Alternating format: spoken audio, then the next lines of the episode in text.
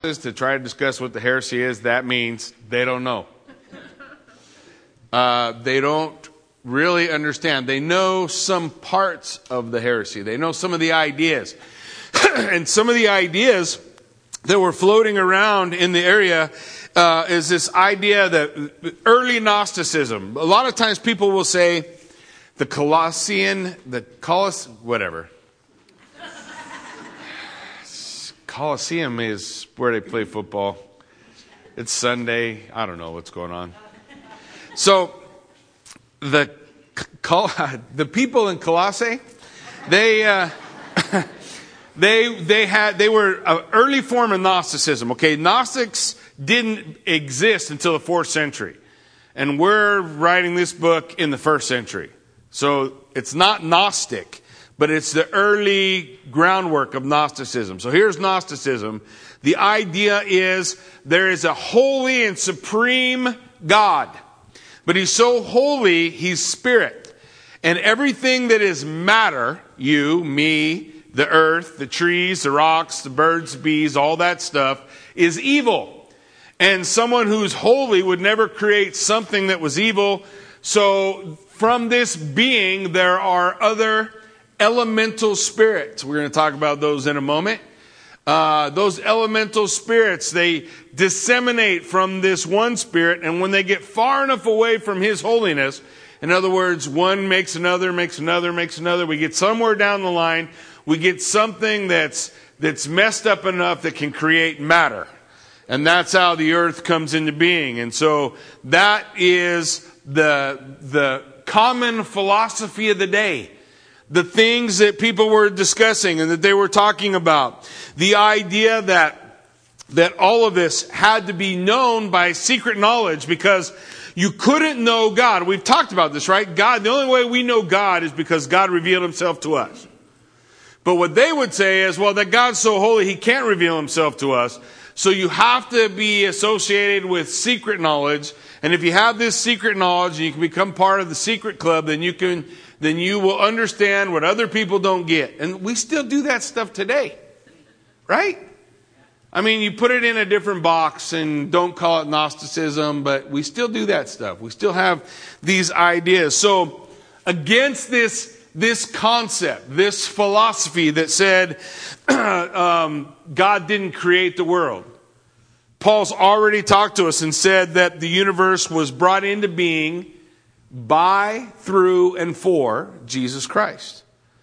He's already laid that out for us. Against the idea that you have to have some kind of higher wisdom or secret knowledge. He said all the treasure of wisdom and knowledge is where? In Christ, right? So he's laying out this idea. He's our creator. He is the source of all understanding.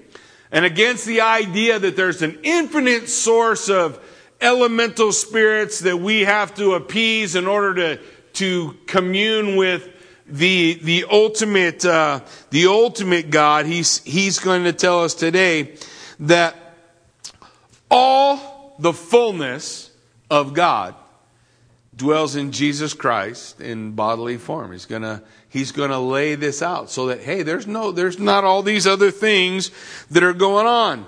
He wants the people of Colossae to understand that we are complete in Christ.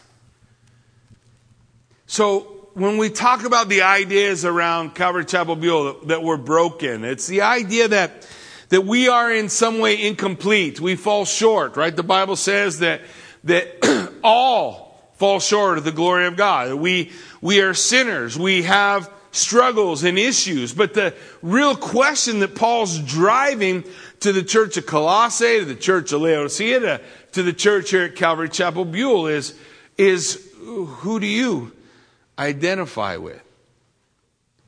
You identify with, with some alternate type of philosophy, alternate kind of ideas. How do you identify yourself? Because this is probably the most important question you're ever going to face. Who are you? You get to decide that. And here's where our current craziness is correct. You get to decide who you are. You do. You get to decide. And what Paul is calling you and I and the rest of the world to is to find your identity in Christ. How do you identify? It's interesting because, you know, people will identify you a lot of ways, right? Okay? I, have been identified a lot of different ways in the 10 years I have been in Idaho. Most of it because, you know, I do goofy things with my hair and my face. So I grow a beard, I'm the, I'm the guy with the beard. Uh, I grow long hair, I'm the moron with the ponytail. I ride a motorcycle, I'm the guy who rides, right? These are all ways people identify me. But that doesn't matter. What matters is how do you identify yourself? I love to ride a motorcycle, and I even wear a leather vest, but I'm not a biker. I am a grateful believer in Jesus Christ. That's who I am. I like to ride bikes, but if God wants my bike, in 2009, I said these words in church. If God wants my bike, he can have it. The next day he took it. So um, here's hoping. here's hoping that there's not a truck in my future tomorrow as I'm riding around. But I, I, there's nothing that makes me who I am, whether it's my hairstyle or the what clothes I wear, or the things I do. There's nothing in any of that that I want to be the identifying marks of me. I want the identifying marks of me to be that I'm a grateful believer in Jesus Christ. And I struggle in my brokenness, and I struggle being incomplete. But Paul is telling me in Scripture today that I am complete in Christ. That that's where I find my wholeness. That's where I find my wellness. He wants whatever's going on in Colossae, whatever things they're arguing about. And let's face it, we could go uh, any number of places this morning and find people arguing about about some aspects, and, and some of those things are healthy to work our way through and to understand. But the bottom line, most important thing is do you identify yourself as a grateful believer in Jesus Christ?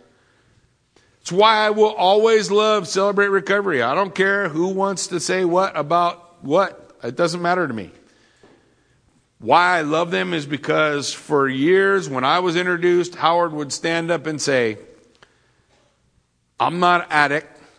I'm a grateful believer in Jesus Christ. And I struggle with whatever. That's how we are supposed to be identified. You can say, I identify as a farmer. And I will say, I'm sorry. Not because you're a farmer but because you don't primarily identify as a grateful believer in Jesus Christ who farms, or a grateful believer in Jesus Christ who does whatever. What is your identity? Because anything that is not identified in Christ is going to fall short.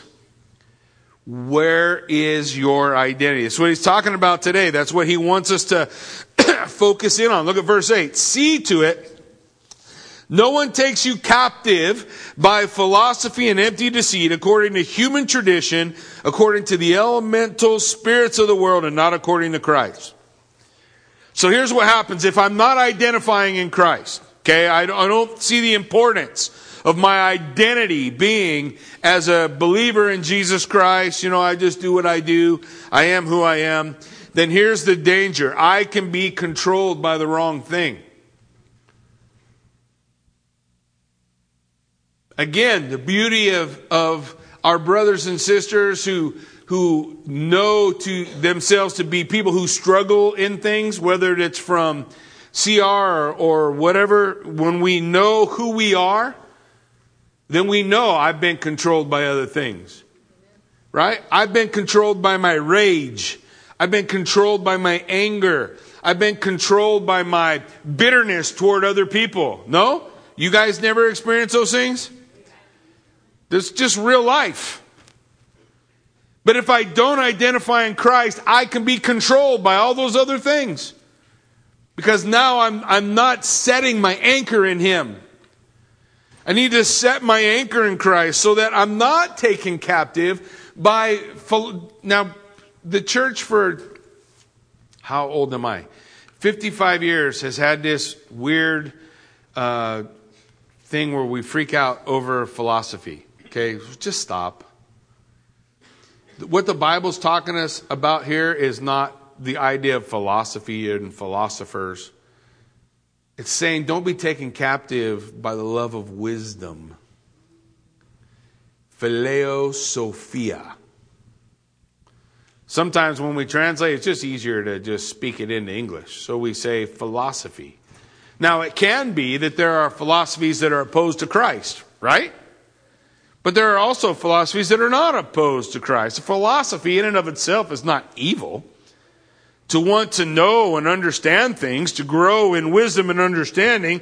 But what he's saying is don't be taken captive. Don't be captured by bad ideas of empty thoughts. And there's a lot of things like that. It's not, it's not the psychiatrist in office you need to be afraid of. It's not the person who's seeking counselor's advice that you need, oh, don't do that. Why? What, what is our big fear about the idea that someone might have some ideas that could be helpful. Why are we afraid of that? We shouldn't be afraid of that. What we should be afraid of is being taken captive by the junk that takes you captive. But if I think it's a psychiatrist, then I won't consider my anger being a problem and a bad philosophy. If I, if I think it's somebody else, I won't think it's my rage, it's my, it's my jealousy, it's my envy, it's my whatever all the things that, that ideas that are going in our mind that we start to listen to. We all have that voice that starts playing, right? In our head. He's saying, look, don't, don't be captive. Don't be captive by a philosophy or empty deceit. Lies, lies, lies. How many times do I listen to the lie in my head? I'm not talking about lies other people tell you. I'm talking about lies you tell yourself. I sit down. I, I, sometimes I'll, I'll go, we'll have a day like today. So church will end. And through church, and getting ready for church and post church, we're going to have a lot of time uh, where we're going to talk with people and give people hugs and say hey and visit with people. And then I'm going to go home and I'm going to replay all those. And I'm going to go, I wonder why so and so did this. I wonder why such and such said that. You don't do that? I'm the only one does that? And then, how many times do I listen to the lies? Now, all that, it only exists in my head. Because the other person, he may be doing that at home too, or she or they may be doing that at home too. But all that stuff we're telling ourselves is going on is all bunk. It's empty. Don't be taken captive by a philosophy that wants to lead you astray, and the one you need to be most concerned with is the one that lives in your head. The one that is happening or can be happening with us. We don't want to be conquered by that. We don't want to be taken, uh, uh led astray by that. And then he's going to give us other things to consider. Okay, we want to understand this idea of being taken captive by ideas, philosophy, right? Ideas that are empty. And these things that exist in my head. the first one he points to then is, is according to human tradition. According to human tradition. Now, there's a lot of things that they would teach one another. I don't want to be controlled by the wrong thing. I don't want to be convinced by wrong ideas. I don't want to follow empty deceit. I don't want to follow other people's crazy notions that we pass down from one to another to another to another. The Jews, that's how, how, how they existed. The pagans, that's how they existed. They just keep, we keep passing down the same old lies, retreads. Solomon, when he looked at the world, he said, You know, there's really nothing new under the sun. It's all pretty much the same as it's always been. Different names, but the ideas are all the same. And we pass them along. Human tradition. Jesus talked about that idea. Matthew 15. The Pharisees came to him and the scribes came to Jesus from Jerusalem and said, why do your disciples break the tradition of the elders? They don't wash their hands when they eat. When they eat. Now, it wasn't that they didn't wash their hands.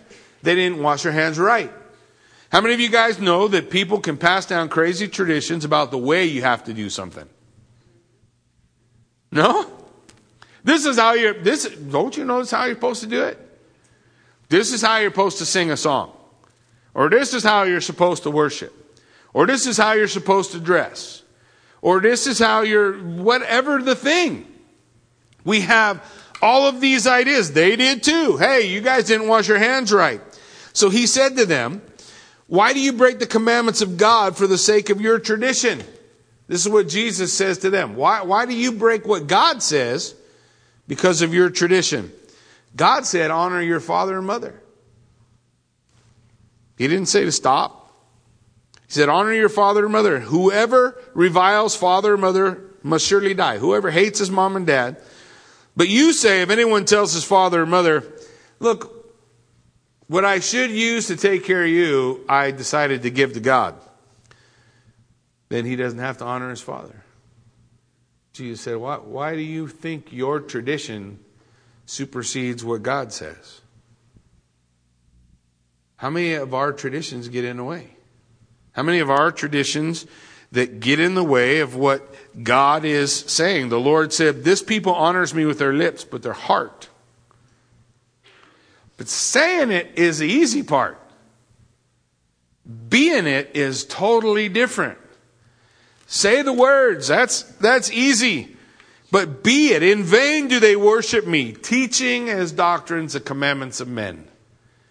Man, it's not about, we don't be captured by wrong ideas about our traditions. And if you think we don't have any, Lord have mercy. We have traditions. You know, because when someone kicks you in a tradition, it bugs you. It's like, oh, whoa, why would they do that? How come he did it that way? How come they said those things? So we don't want to be captured. We don't want to be concerned about the wrong things. Human tradition is not the thing to be concerned about. It's just tradition. Don't be concerned, focused on the wrong things. He's going to give us two things according to human tradition and according to the elemental spirits of the world. That's a literal translation, by the way. Now, there's a couple ways we can take this phrase when we talk about the, the elemental spirits of the world. It says, according to the elemental spirits of the world. At least that's the ESV translation. In Greek, it's kata ta stoicheia toi kosmo. It is the elemental building blocks, ideas, principles according to the world. According to the way the world is. Hard to translate. So commonly it's used as a metaphor for the ABCs. That's why a lot of our Bibles will say the elemental principles of the world. The, the way the world does things as opposed to the way that God would do things. And this very likely can be uh, what they're talking about. But there was another thing. Remember I told you about all those spirits emanating from spirits coming down the line? So one of the common teachings of the Stoicheia, the elemental spirits were earth, wind, fire. You guys heard these before, right? And water. Yeah, earth, wind, fire, and water. They were given names Demeter, Poseidon, Hera, and I can't say it right, Hephaestus. We'll go with that. now, these were spirits that were worshiped and spirits that needed to be communed with so that people would be able to really understand secret wisdom. That was just something that they did.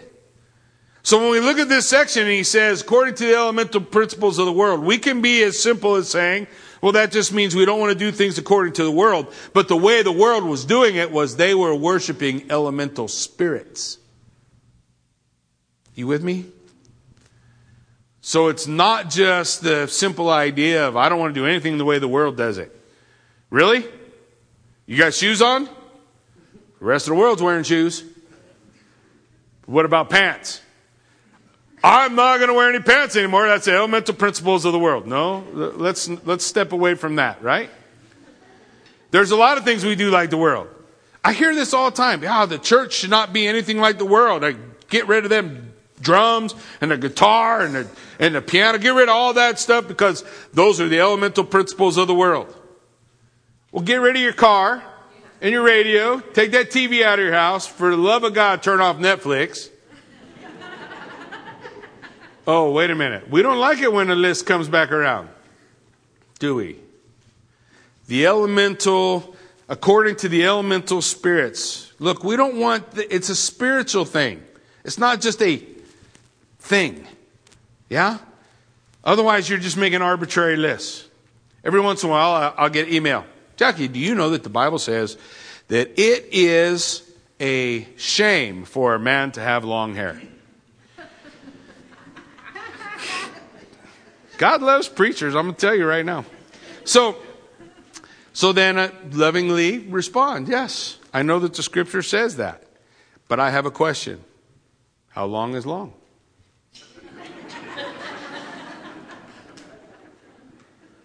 oh, that, that sneaky Jackie just trying to sneak his way out. I'm just telling you, that section of scripture doesn't tell you what is long. Is it you who decides? Is it me? Is it God? Did he say 8 inches, 12 inches, 16 inches, 4 inches, 2 inches? Hey, according to Don, all you guys are long hairs here. Everybody. Yeah, so go, got to cut the rest of that off. See, we can, we can come up with all these ways, right, to make all these rules and all these traditions and all these. Are you being captured by that? Because you're complete in who? Christ. You're not complete by your tradition. And we don't want to be captured by the elemental spirits of this world, right? Listen to what Paul said to the church of Galatia who were struggling with some of the same things. He says, In the same way, we also, when we were children, were enslaved to the elemental, uh, elementary principles of the world. When we were children, so he's saying before we were saved, he's not talking about when we were three. He's saying, look, before, before we got saved, when we were children, before we knew what was going on, before you knew, you were enslaved to the element, elementary principles of the world. The same way the world did it, we did it. The focus on the, the same spirit that the world had. In verse 9 of Galatians 4, he says, But now you've come to know God. See? Now you've come to know God, or rather be known by God. How can you turn back again to the weak and worthless elementary, uh, uh, elementary principles of the world? How can you turn back? How can you go back to that spirit? How can you go back to that philosophy, to that understanding once you find you're complete in Christ? You go backwards. Yeah. How do you go back to those false ideas. Don't be captured by those things. Where is your identity? Where is our identity focus? Are we controlled by the wrong thing? Are we convinced by bad ideas? Are we concerned about the wrong things, our traditions, or the elemental principles of the world? Finally, he says, or, or are we identifying in Christ? Look, verse 9, Colossians 2 9, he says, For in him, the whole fullness of deity dwells bodily. Okay, I'm just going to tell you. People ask me all the time, Jackie, how come, how come you use Bible A instead of Bible B? And sometimes people get frustrated. My Bible says it a little different than your Bible. This is what I tell people that take the time to come to my classes or studies or things. I say, you should have five different translations. Because the Word of God is a translation. By definition, requires interpretation. All translation requires interpretation, and not all interpretation is equal. Language is finite. we, we do our best to say what we want to say. You get what I'm saying?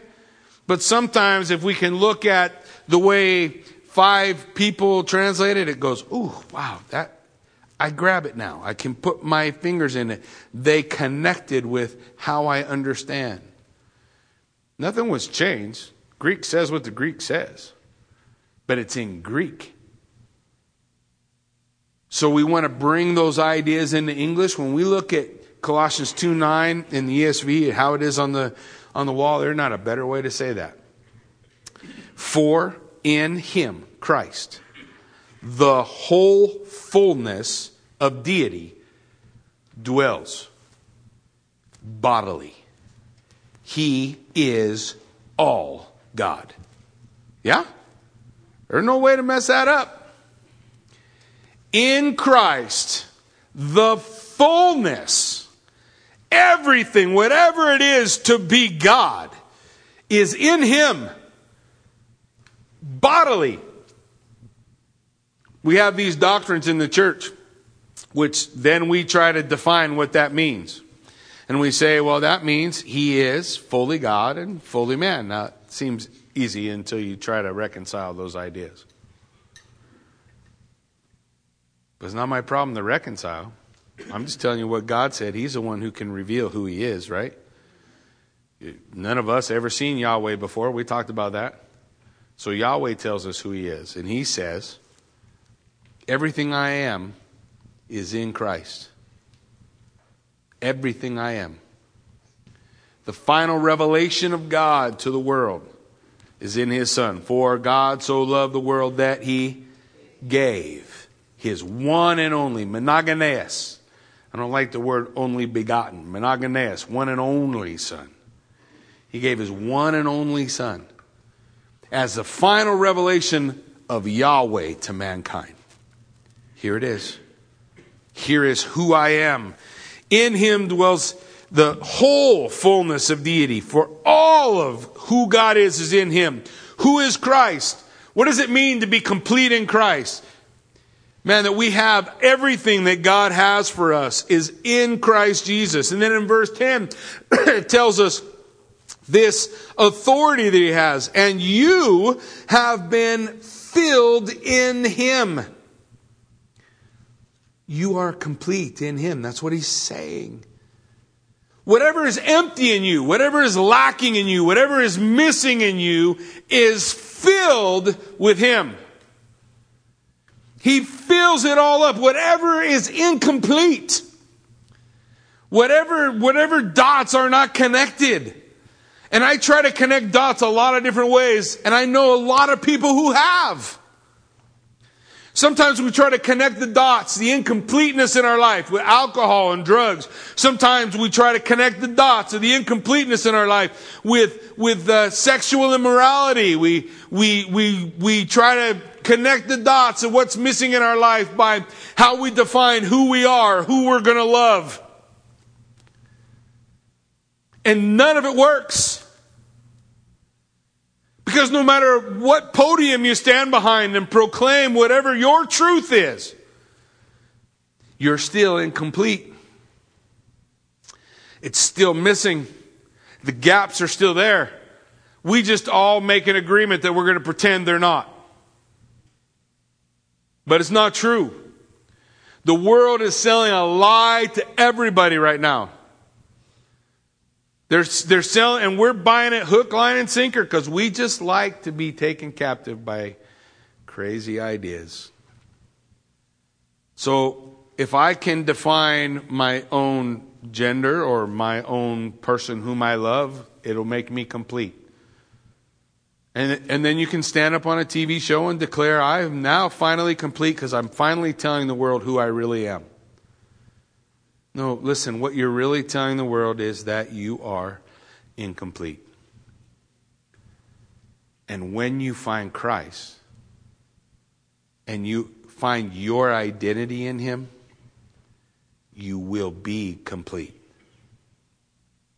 I am complete in Him. And in that place, I can struggle with who I want to love, and I can struggle with who I want to be. as long as my identity is in Christ, that's okay. Because that's what it is to be an incomplete being made complete by an infinite being. We struggle, but He's the answer.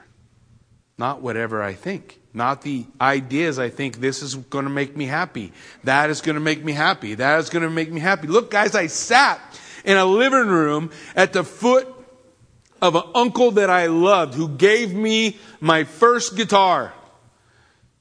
He was the closest of all my uncles to my age. Now, that's not very close. I, I, don't know how old I was. Let's say I was 10 and he was, you know, 40.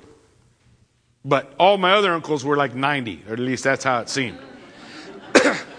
so Uncle Bruce, he was the closest one to us, and, and he could, man, he could sing and he could play, and it was incredible. And I loved music, so I had a great time hanging out with him and doing all those things with him. And I sat there and watched him die. AIDS shriveled him up. They told the lie. Hey, this is going to make you complete. But listen, what does the devil do? What does the lies of the world, what are the elemental principles, the elemental spirits of the world, what do they want to do? You think they want to make you happy? You are outside your mind. They want to kill you. So the thing you try to make yourself complete with, the drugs you take, the alcohol you drink, they're going to kill you. The love you take, I don't care where it is or who it's from. It's going to kill you. All the lies you buy, oh, it doesn't really matter. None of these things really matter. Who cares? This is all just stupid tradition. No, this is all the truth of God's Word. Absolute, whole, bona fide truth. That's why the world hates it. It's all going to kill you. I sat there and watched him shrivel up like a 150 year old man. I was probably 10, I could have picked him up myself. That's what trying to connect the dots himself did. Do you know what Jesus did for him? Jesus made him whole. He sit there and tell me, look, I had a dream last night. I struggle with whether or not God could forgive me for all the things I'd done. And so I pray, God, I don't know if you can forgive me, but I just really like to know. He said, Last night I had a dream. I was in a rocking chair and God was holding me. He says, I know He forgives me. I know He forgives you too because that's what the Bible says. You can't out sin the grace of God. But you can believe the lies of the world that tells you here's how you connect the dots. This is what will make you whole. No, it's not. Having your identity in Jesus Christ is what's going to make you whole. My uncle died of AIDS. I got HIV. Everybody said I was going to die of AIDS. I'm still here. He's not. Same God is working in both. Same God forgave both. You try to connect the dots your way, you're going to die. And if you die without Christ, what have you gained? And we, we need to have our identity in Him. You are made complete in Him. Colossians 2.10 who is the head of all rule and authority, all principalities and power, everything. Every rule that could be a rule, every authority that could be authority, he's over it all. He trumps it all. He even trumps Trump. He trumps everything. He is the final authority. Why submit to any other? Bow the knee to him. Be made complete in Christ. Listen to what it says. For in Him, this is still all in Christ. How are we complete in Him? How is my identity in Him? in Him also, you were circumcised with a circumcision made without hands.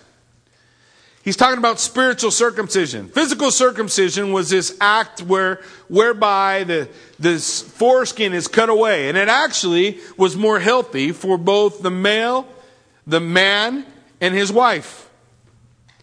And so, whether or not that's why God chose to do it doesn't make any difference to me. I don't need to justify what he did. I'm just telling you there is a, an actual, real value to circumcision. But that wasn't the point of biblical circumcision. The point of biblical circumcision is this. You need to cut away the dead flesh, the sin in your life, or it's going to kill you. Cut it out. He says, You've been circumcised with a circumcision not made with hands. That's spiritual circumcision. That means, have, have, you died to an old life and now you're alive to a new? Have you been born again? Have you been set free? This is what he's discussing. By the putting off of the body of the flesh, our sinful nature, throwing it away by the circumcision of Christ. I am dead to the old man, and I am alive to Christ. He's saying that's what you have. That's how you're made complete in Him. Because he, he is the one who is able to disarm the old man in your life, to disarm sin. You don't have to continue to run in sin. When you do, you chose it. And at least around here, we believe you're free. If I'm free, then I'm also free to not choose it, right? That's the idea of being free. He has given us our relationship, our connection with Christ gives us the power to overcome. To overcome the sin in our life. This is a spiritual circumcision. It's a cleansing, cutting away of the old filth. He's also going to talk about a spiritual baptism. Look at verse 12. Having been buried with him in baptism, in which you were also raised with him. Well, what's the whole point of baptism? Were you actually buried when you were baptized if you came to Calvary Chapel Buhl? No. If you were baptized in our cattle trough, you went under the water. What does that signify? Being buried. You died. And then you're lifted up out of the water. What does that signify? You're risen to new life. The old, kind of reminds us of spiritual circumcision. No, the old man is dead. The new man is alive. He's brought forth. He says, You were buried with him in baptism, in which you were also raised with him through the faith in the powerful working of God, who really raised Christ from the dead. So you're signifying that I'm dead to the old life and the resurrection power of Jesus Christ makes me alive again to the new. To be a new man. In Romans 6 verse 3 it says, Do you not know that all of us who have been baptized into Christ Jesus were baptized into his death? We were buried with him by baptism in death in order that, just as Christ was raised from the dead by the glory of the Father, we might also walk how? In newness of life. Ah, I can be new. I can be made new. This is the beauty that Scripture is declaring. Here's how Paul wrote it in Galatians chapter 2, verse 20. I have been crucified with Christ. It's no longer I who live. It's no more about me. I died. I died that day. But it's Christ who lives in me. And the life I now live in the flesh, I live by faith in the Son of God. Faith in God's Son that He is able to deliver, who loved me and gave Himself for me. Man, this connection with Jesus Christ makes me a new creation. Right? That's what it means to be born again. I'm not the old me anymore. I'm better. I'm not incomplete anymore. Now I am made complete. I find I am made complete in Him. I have all that I need to have in Him. So not only do we see a spiritual circumcision and a spiritual baptism, all signifying newness of life and the power to be more than what we are, to connect the dots that we try to connect a lot of other ways, but we also have a spiritual resurrection. Here's what it says. Having been buried with him, oh, I'm sorry, yeah, having been buried with him in baptism, in which you were also raised with him through faith in the powerful working of God who raised him from the dead, and you who were dead in your trespasses and the uncircumcision of your flesh, God made alive together with him. How? Having forgiven us all our trespasses. We were dead. He makes me alive. I am broken. He makes me whole. I am incomplete. He makes me complete. This is what he's laying out for us. So we can lay hold of all these things that are, are, are given to us. We can lay hold of what's happening. You were dead. You were dead. I'm dead in my sin. I'm a broken mess. But God is able to make me alive. God is able to accomplish his perfect purpose, even in the crazy distractions that happen at church. when the sound system don't work right, or things are crawling around behind the stage or under the stage. Hopefully, whatever it is doesn't have big teeth. If it does, and it comes running in behind me, you'll warn me, right? Okay, I'm, I'm, I'm just, I'm just counting on you guys. Okay, so we were dead in our trespass and sin, but God has made us alive by forgiving us our trespasses. This is the perfect work that Christ has done. and it requires our reception. We receive, we take, we receive what God gives. He's provided. This is, there's a study. Um, I'm actually in the middle of about a four million page, that's an exaggeration, hyperbole for you English folks, that uh, uh, book on the atonement, on what, what is accomplished in the atonement. And basically, the, I believe the atonement is universal, meaning the, the atonement of Jesus Christ is for all. It is universal, but I don't believe in universal salvation. I believe that he died for the whole world, and now the world must receive, accept what he's done, lay hold of, appropriate, cash a check. I don't know, whatever acronyms you, you want to use. So God's made us alive together. He's going to tell us how He's done it when we get to verse 15. he's forgiven us all our trespasses. How many is all? Okay, so no matter what you do, you got we got to wrestle with all these things, right? He's forgiven. He's made us alive. We were once dead. How did he do it? Verse 14. By canceling the record of debt that stood against us with its legal demands. He canceled the debt. We're lawbreakers. You ever broke a law, God? How many times you got to lie before you're a liar? Jesus came to define the law more completely, didn't he? He said, if you look at a, at a woman with lust in your heart, you're guilty.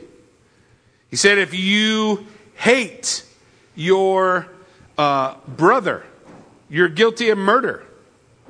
Hey, these are all things that we've all thought about doing in our hearts when we sit around and listen to the lies that float around in our head. These are all things that can come and distract us. But look, he's saying, I want you to know that this has been canceled.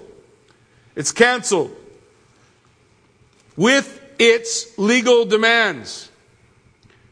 How is that all canceled? The law is good. How, how can the law be canceled? Should we all go out and steal now? Well, not if you're in Christ. Should we all go murder now? Not if you're in Christ. Well, then how is it complete? Because He did it. And I'm in Him. He kept it. So I keep it by being where? In Him. And if I'm in Him, I can't just shirk all the, the things and say, well, I, now I can freely commit all the sin in the world. No, I can't because I'm in Him. You understand? If you can, one of the two things isn't true. Don't deceive yourself. In Him. If I'm in Him, I will never be satisfied in a life of sin. I just won't. If you can be, you're not in Him. You're not in Christ. Do not lie to yourself. It's not magic words. You say magic words and now something happens. You actually appropriate what Christ has given. You take what Christ has given, you apply it. You put the blood of Christ on you. And the blood of Jesus Christ cleanses us from how much? All unrighteousness. All. Now I want to stand with him. I want to be identified in him. I cannot go, you know, it's just a little thing. No, I can't. I can't do it because I'm saying I'm in Christ. I want to identify in him. I want to stand with him. I want to look like him, talk like him. Woo hoo hoo. I want to be like you. Hoo hoo. None of you guys were thinking that? Man, there's at least two or three of us weird people here. So, sorry. But I want to, you get what I'm saying, right? I want to, I want to, I want to be like him. I'm, I'm receiving, I'm accepting what he said. How is it that he's accomplished this? He, how did he cancel the debt? How did he fulfill the legal demands? says this, this he set aside, our, our failure, he set aside. How did he set aside? If, he, if it's as though the creditor came to him and wrote, failure, and he pinned it on my forehead. And Jesus took it and nailed it to the cross. What he, he did not say, No, Jackie, you're, you're not a failure. You're not broken. You're not incomplete. That's not what he said. He said, Give me that. And he nailed it to the cross. And he said, Now you come to me and I'll make you whole. You come to me and I'll make you complete. You come to me and I'll give you a new life. But you come to me. It's nailed, it's taken away. Jesus Christ became, he who knew no sin became your sin sacrifice so that you could become the righteousness of God. That's what he became for you and I. He paid the debt. He made satiation. He satisfied the requirement. The only way I can satisfy God's requirement is if I am in Christ. It's the only way. You can't be good enough. You can't be right enough. you should know that by now. Most of us are old enough to go, yeah, nope, I can't do it. I mess it up. I'll mess it up. I can't do it. It says he disarmed the rulers and authorities and put them to open shame. The rulers and authorities are the creditors who were shouting out, this is all wrecked. This creation is wrecked. All these people are wrecked. They're all ruined and worthless. Just let them all rot. And Jesus put them to open shame when he took all of that and nailed it to the cross. And he said, No, atonement has been made. Atonement. I make a way where there is no way. I make a way so that broken, incomplete people can find wholeness in Christ. But it's the only place. It's the only place. He disarmed the rulers and authorities and he put them to open shame by triumphing over them in him. It's, it's a parade. The triumph was a parade. When you and I won't think of it as a parade, so I want you to really see what it is. The triumph was a picture of the Roman conqueror with his foot on the neck of his enemy. Nobody who looked at that picture with his foot up on the neck of that guy said, Oh, yeah, no, that guy underneath, he's doing good. You knew who the winner was because he was triumphed over. If they held the parade, the people conquered were in chains, naked, worthless, empty. And the reality is that's who we all were, conquered by sin and the enemy of this world, conquered by all those things. And Jesus Christ came and he took our debt and he died for it. He nailed it to the cross. And he put his foot on the devil's neck and he said, You're beat. Now, whosoever will, come. Jesus stood before the peoples. I, I, I, have this verse out there on the wall. There's a reason. And he said, Come unto me, all you who labor and are heavy laden, and I will give you rest. It's only one place. Salvation is only in one name. There's only one name by which men must be saved. How do you identify? I'm a grateful believer in Jesus Christ. And I'm not perfect. Any of you who know me have already figured that out. And that's not an excuse to continue in imperfection. It's just a statement of fact. I'm imperfect. But I spend every day, waking moment, morning, when I pray, all the stuff that I do for the purpose of saying, I want to be who you want me to be today. And when the day goes good, I praise him, and when it don't, he gives me a new day. And I continue the journey. This is what it is to walk with Christ. The Bible lays out for us in in Ephesians chapter 1 we talked about this last week or last time yeah I think it was last week in Ephesians chapter 1 part of the bracha. The bracha is the Paul's has this way of writing, you know, 400 word sentences, and uh, this is one of them. And this is what he says in, in Ephesians chapter 1, verse 13. In him, in Christ, what is, it, what is it to be identifying in Christ? In him, you also, when you heard the word of truth, the gospel of your salvation, and believed in him, you entrusted yourself to Him. When you heard and you entrusted yourself to Him, you were sealed with the promise of the Holy Spirit, who is the guarantee that God will keep His word. He gives you the Holy Spirit, who is the guarantee of our inheritance, what we receive. What is that? Is a guarantee of our salvation. That we can hold fast to our salvation until we acquire absolute possession of it to the praise of His glory. It's all Him. It's all Him. He has ultimately done it all. When we hear and we believe, look, probably all of us know an example, but this yesterday we put a dear sister to rest. Shirley went home to be with the Lord last Sunday. She listened to my message.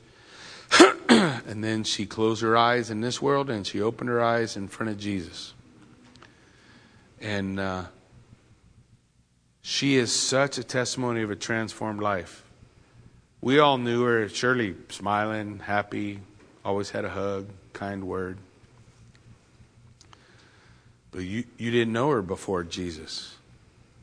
She was broken and incomplete.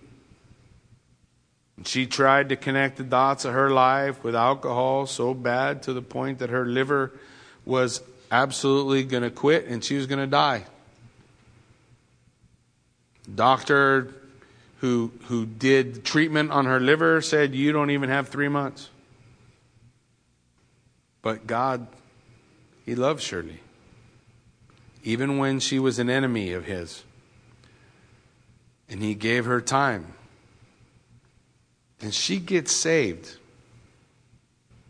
And I don't know the numbers, lives like another 24 years. That's the 24 years. That's a Shirley you knew. If you knew her, that's a Shirley you knew. You didn't know the other one. You couldn't even tell. Because when God works in somebody's life, it's like getting hit by a truck. You don't go, oh, you got hit by a truck? I didn't notice. No, you go, dang, you got hit by a truck. Yeah. Her life was transformed. Several, oh, I think several months ago, she, she came to church and she said, I, doctors told me I have pancreatic cancer. Oh, no, Shirley, I'm sorry. So I'm okay. I know where I'm going. So she lived the rest of her life and took whatever treatments they could offer, but you know, there's nothing for pancreatic cancer, right? So, and so every time I saw her, every time I visited her, every time I looked at her face, she smiled. She was happy to see me. She was filled with joy. That's a transformed life.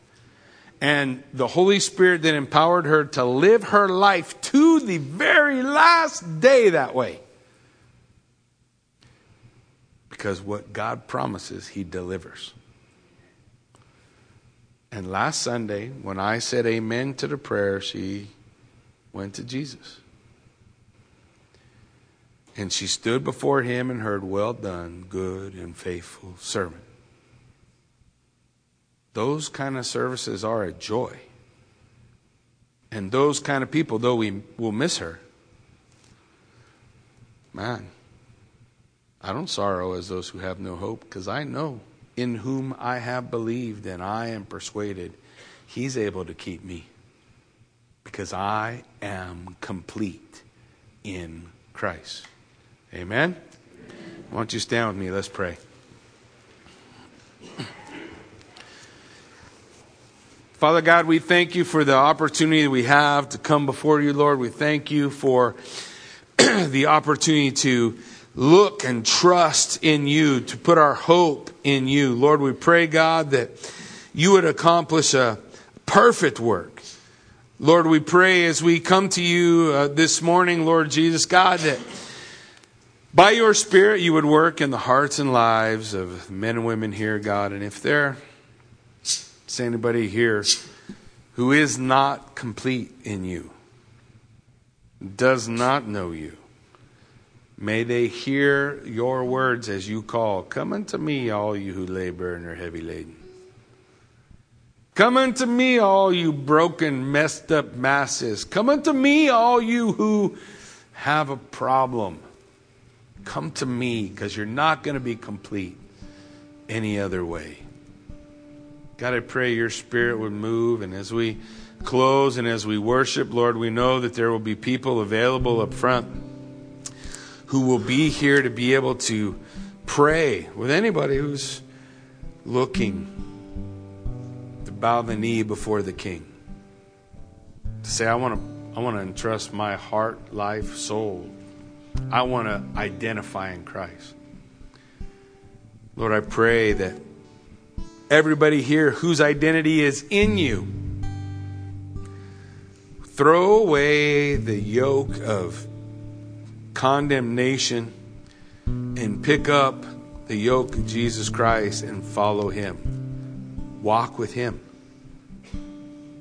God's not up in heaven shaking his fist at you. The blood of Jesus Christ has covered you.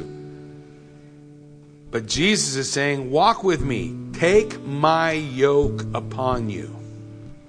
For my yoke is easy, well fitting, it'll fit and my burden is light. Walk with me.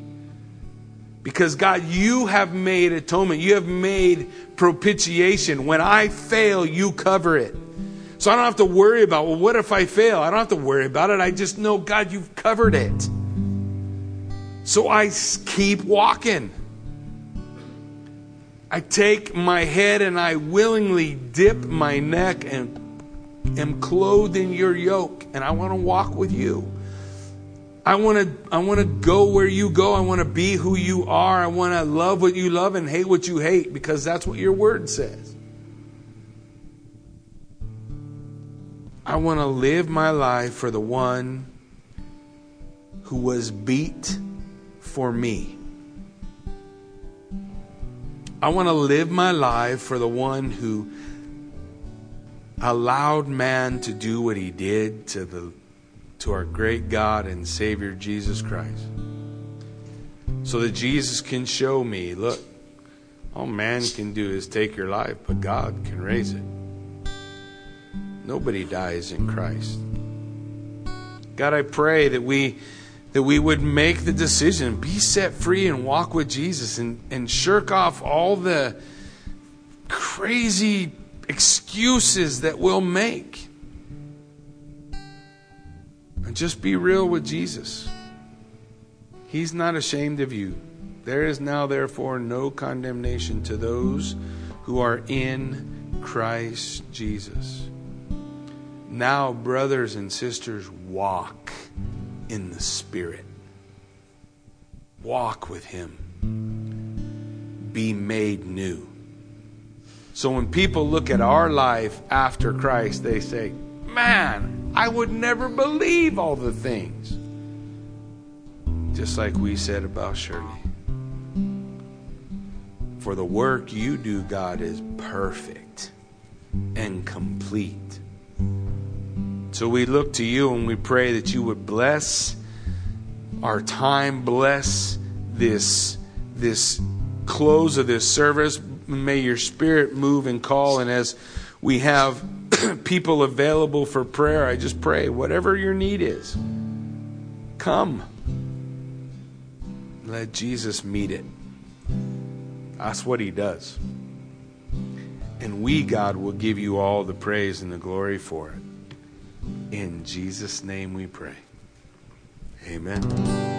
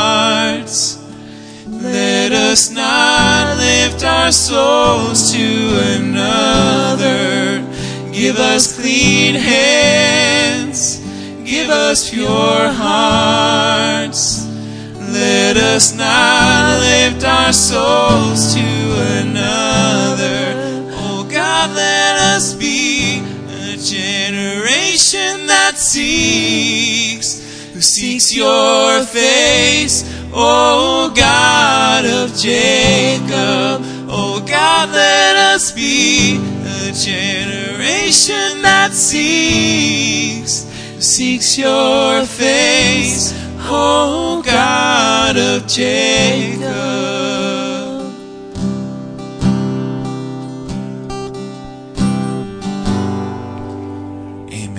God. We just thank you this morning, Lord, for your word and for your presence, God. And we just, uh, we just pray right now, Lord, just for a, a heart to be surrendered to you, God, to not seek after other things to fill the fill the holes and fill the gaps, God, but let our uh, let us be complete in you, Lord. Let our joy be complete in you, Lord. Let our strength be complete with your strength, Lord. And God, we just pray that as we walk through this life, Lord, that you would just uh, continue to draw us near to you, Lord. Continue to give us understanding, God. Help us to step out in faith, Lord, trusting that you're with us along the way, God. Give us